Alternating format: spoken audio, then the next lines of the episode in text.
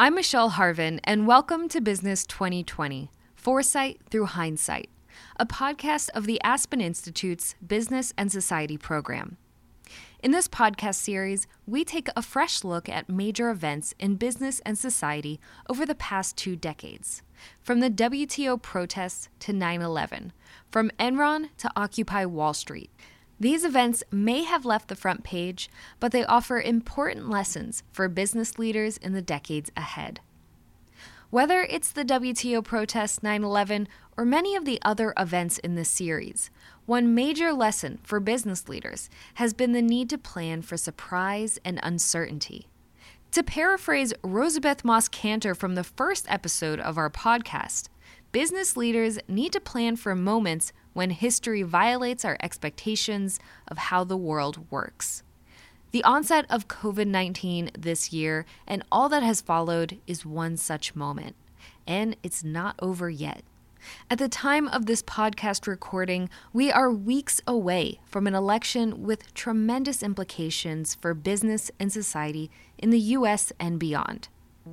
Another lesson we've learned over this series, though, is that there is no single framework that can provide all the answers to navigate the twists and turns of history experts might be able to assess the probability of a terrorist attack or pandemic and even forecast their impact. But any expectation that the future will unfold according to plan is likely to be violated. So, where does that leave businesses who must plan for the future in everything from investments to new hires? To answer that question, I spoke with Betty Sue Flowers. Betty Sue has been many things, including a poet, the director of the Lyndon Baines Johnson Library and Museum, and an emerita professor of English at the University of Texas at Austin, to just name a few. But for this episode, we'll hear about a role Betty Sue played in the business world.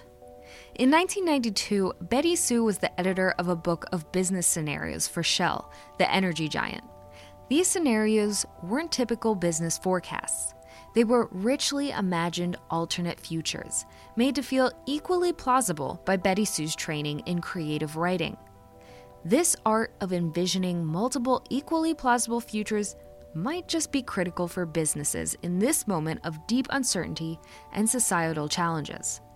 So I called Betty Sue to hear more and to learn what, if anything, we can learn about the future. Hi, this is Michelle. Hi. Hi, Michelle. We're just setting up. Oh, fantastic. How are okay. you doing today? Uh, very, very well. We're kind of in the middle of uh, New York, sirens, the whole thing. Oh, good. So well, Betty Sue, thank you so much for joining us today. I'm very excited to be talking with you. Well, my pleasure. Thank you. And today we're going to be talking about scenario planning and sort of getting into what it even means to be doing it, uh, why we do it. So, I wanted to start with just what is scenario planning and why do companies do it? Well, scenarios are different from forecasts, and that's the main distinction that's important because a forecast will take what's happened in the past and project it into the future, and they're very important. But scenarios just leap right into the future and they come in sets of two or three or four and they give us alternate, equally plausible, equally challenging futures. So scenarios are worked with a little differently from forecasts. And so, why do companies do it? They do it because we always are caught by surprise since we think the future will be like the past, even though we know the one thing that we can predict about the future is that it's not predictable. We're not sensitive to what's changing. But when companies work with scenarios, when they use them as a platform for strategic discussion, then they are flexibly oriented towards the future because future A may happen, future B may happen, future C. You think of the future as fictions because one thing we know about the future, it's always and only a fiction. And so can you tell us about your own career in scenario planning? How did you get into it? Well, I was working as the series consultant on Joseph Campbell and the Power of Myth. And when that best selling book came out, I got a lot of calls asking me to help with other books. And I turned them all down except for one. I was also teaching at the University of Texas at Austin. In the midst of working on this book, the guy I was working with became the head of scenarios at Shell and insisted that I come to write. So I came over, and during the day, I wrote scenarios for Shell and learned all about scenarios. And at night, we finished the book. And so, Shell, I want to go into some of your highlights of your work. Shell's um, a big one that comes to mind. Yes, because they pioneered scenarios uh, with a man named Pierre Wack, a really interesting person who learned from the Rand Corporation, which was doing scenarios. And Pierre Wack took this idea and brought it into a company. And because Shell was flexibly oriented towards the future, because of discussions they had had about the oil price might go one way rather than what the forecasts had said, because of that, Shell was positioned for the oil crisis in the 70s in a different way from the rest of the other oil companies. And it went from being something like, I don't know, 11 to 2. And so, because of that, Shell continued the practice and does to this day. I'm currently part of the team for the scenarios that will be coming out next year. Really? So you're still doing scenario planning and so yes. are scenarios they're they're sort of flexible, right? Because they're are they constantly changing? Well, yes, because the, the future always changes. Since it's just a story, the story about the future always changes as the present changes. So scenarios have to be refreshed and renewed, and strategic discussions held on top of them have to be renewed also. And so, based on your experience, what makes for effective scenario planning? Well, I think uh, scenario planning happens in a number of stages. You start by interviewing all the top executives because they're the ones who are the decision makers, and scenarios are aimed at the leaders when you do them in a corporation. So you start by interviewing them to see what the themes are. And then once you have that information and you see what the concerns are, you create alternate versions of the future which are challenging and plausible on which you can have strategic discussions. So the quality of the effects of scenarios, it's very hard to measure any specific outcome of scenarios. It's very hard to put metrics against them. But the quality of the outcome depends on the quality of the strategic conversations that are held on top of them.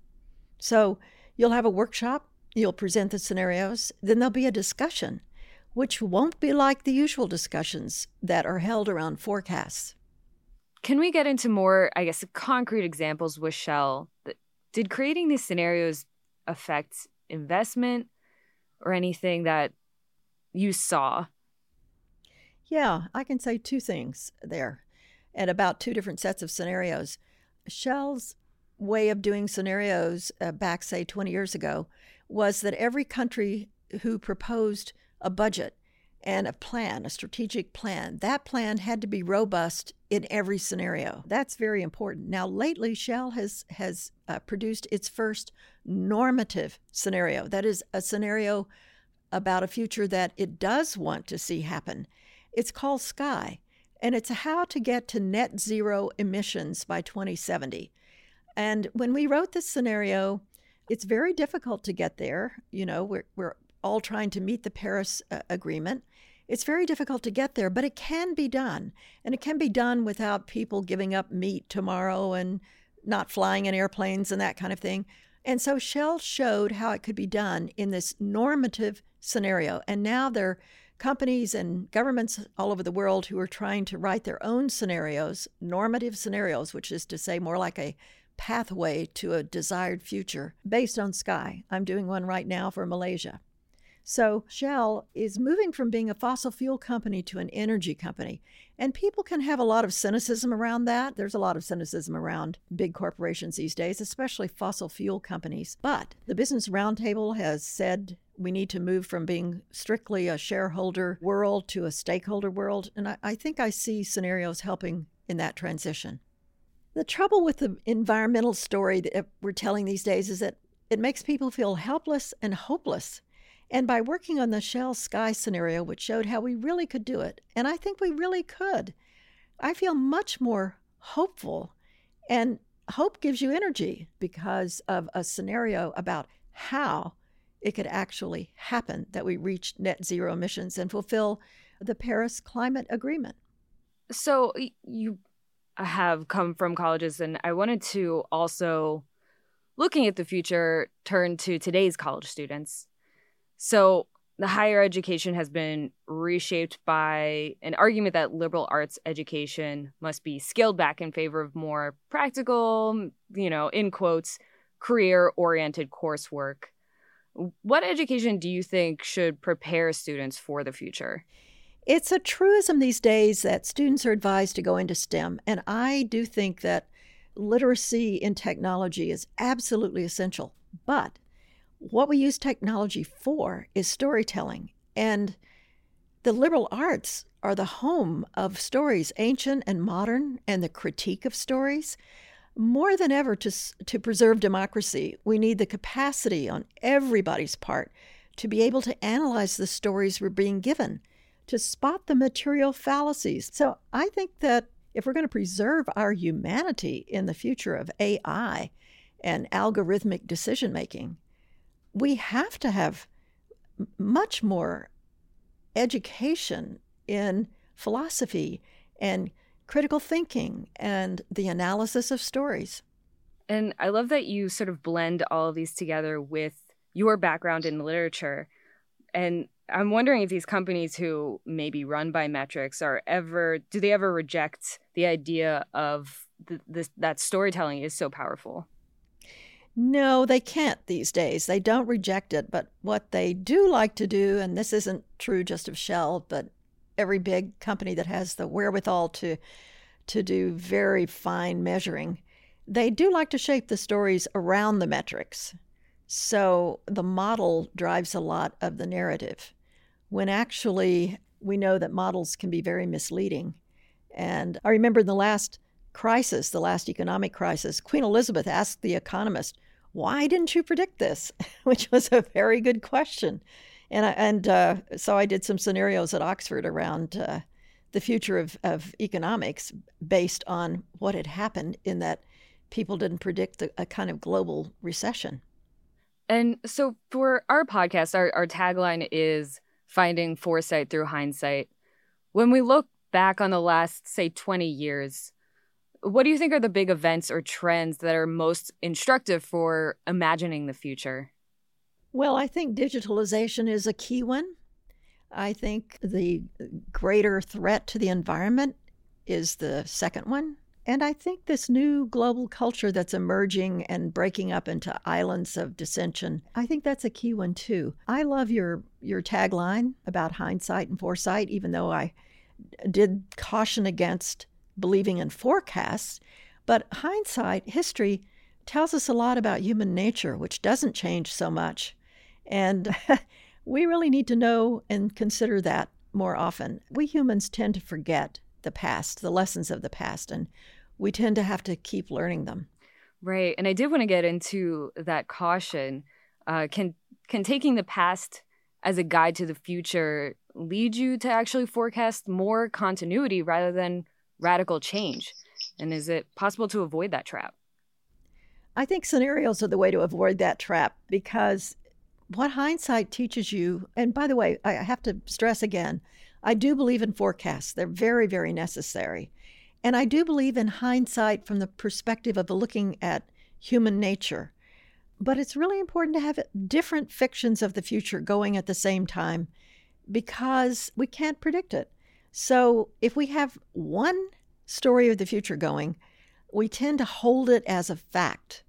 If we have more than one equally plausible version of the future in our minds, we're more likely to hold them as the fictions that they are. So the key is that looking at them as fiction. Looking at any story about the future as a fiction. We can create better stories.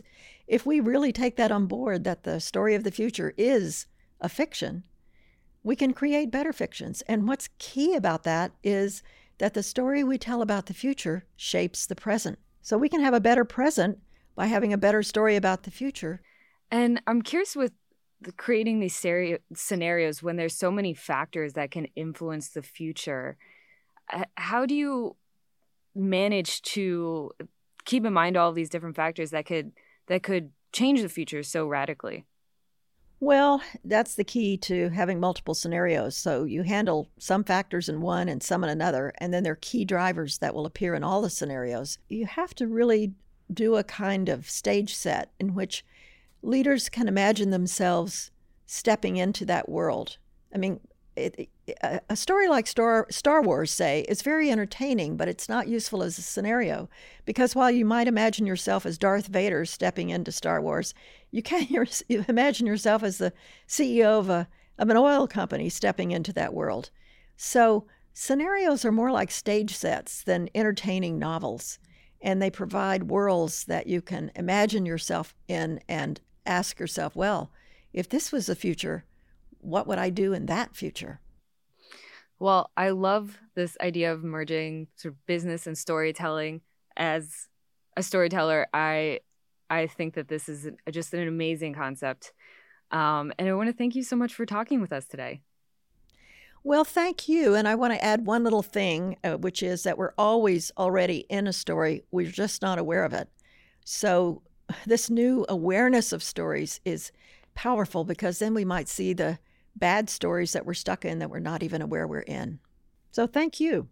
Thank you, Betty Sue, for that great conversation. Listeners of our podcast know that each episode we look back at an event from the last 20 years to look forward. So, what if we look back at the entire 20 years as a whole?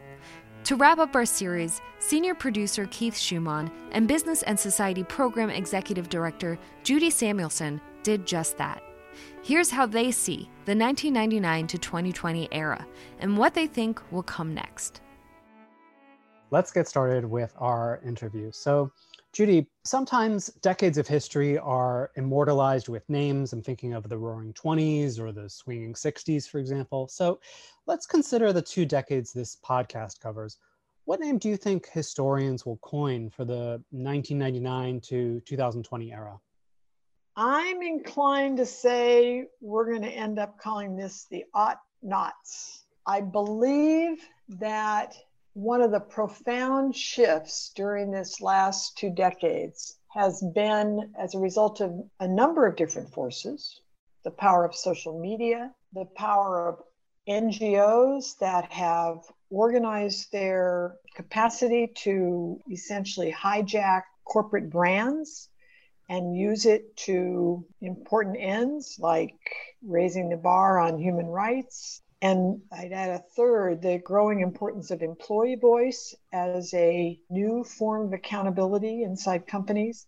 I think these things have conspired in a way that companies have had to really reckon with things that they simply can't do anymore, places where they've really had to really shift the business model in important ways and clean up their own act it's also, of course, been a time where we've seen business engage in some important new thinking and start to identify opportunities that would land well for the for the company and for its various publics when managed well and really operationalized through the firm. So we've seen we've seen some really important shifts, but we entered this decade, these two decades, in a very different place than we're exiting. So, what do you think is the biggest lesson of these last 20 years? I think a significant lesson of the last 20 years is that business doesn't control the definition of corporate responsibility. That increasingly the norms and protocols and public expectations of the firm are emerging out of long supply chains, NGOs and governments that have a kind of an angle on this from lots of different perspectives and lots of different places and are working in concert with one another to raise the bar and elevate and realize higher expectations of business. And that the nature of the problems that business is engaged in, or that we, the public, are asking business to be engaged in, are complex, long tail, and you know, it's not in their control. And that's that's a very different game that they need to play than than was the case decades back. So, what would you say to someone who's just starting out in business now and, and cares about social impact, but they look around at all of the crises this year and there's no shortage of them, that's for sure, and they doubt, you know, that they can make a difference in the face of uh, long established trends? You know, I think that's fair. But I often say, you know, give you the problem that keeps you awake at night. And I can make the connection back to business and how it shapes decisions and the rules and protocols under which it operates that I could make a connection back to how business operates in that problem. And it's certainly the case for climate. I mean, climate is a function of industrialization. We are wholly dependent on business behavior there. We need policy, clearly. We need business to not fight policy. We need business to embrace policy. So I think there's a role both in terms of business's own operations, but it's also business leaning in in consortia with other businesses to shape the kind of policy that is going to raise the bar in a way that will, you know, recalibrate business and the needs of society. Look, business is the most powerful and influential institution of our age. We are not going to address inequality without business at the table being thoughtful about relationship with employees without sightline through to contractors without thinking deeply about why we outsource jobs. Is it if it's just to save money that's probably not a very good answer. So i think in all of these there's what we call business agency and choices that business has to make. I think it's a time business needs to lean in heavily to these issues and listen to their employees think about how they'll learn from their employees who are fully aligned with you know the hope for a prosperous and long run for the company they work for. So i have great hope that we are seeing a generational shift in business and that we will continue in the direction that we've started to see mapped out in the last couple of years with business stepping up and talking differently about the purpose of their enterprise and how they measure success and essentially opening their doors to these new realities of business.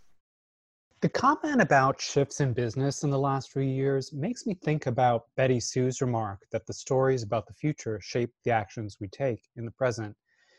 It won't be a surprise to listeners of this podcast that I think stories about the past are incredibly important because they also shape how we act in the present and the future we make. So when I hear your framing of the last 20 years as this time of rising momentum for change in business, I find that really hopeful. We talk a lot about foresight through hindsight on this podcast, but I wonder if this history, this momentum, offers something more than foresight. It's a resource to actively shape the future for the better. Thank you to everyone who has joined us on this journey through the last 20 years of U.S. business and society. You can find Business 2020 on iTunes and explore previous episodes covering everything from the 1999 Seattle WTO protests to the 2008 global financial crisis. And you can follow the Business and Society program on Twitter at Aspen Biz Society to stay updated on the latest news happening now. Business 2020 is hosted and produced by me, Michelle Harven, and written by senior producer Keith Schumann, with input from Felicia Davis, Nancy McGaw, and the Business and Society team. Recorded by Ben Eyler, Amina Akhtar, and Rachel Wheeler, and edited by Jesse Krinsky. Special thanks to our guest this episode, Betty Sue Flowers. You can find detailed information on the music and sound credits through the site page for this episode on the BSP website. Thanks for listening.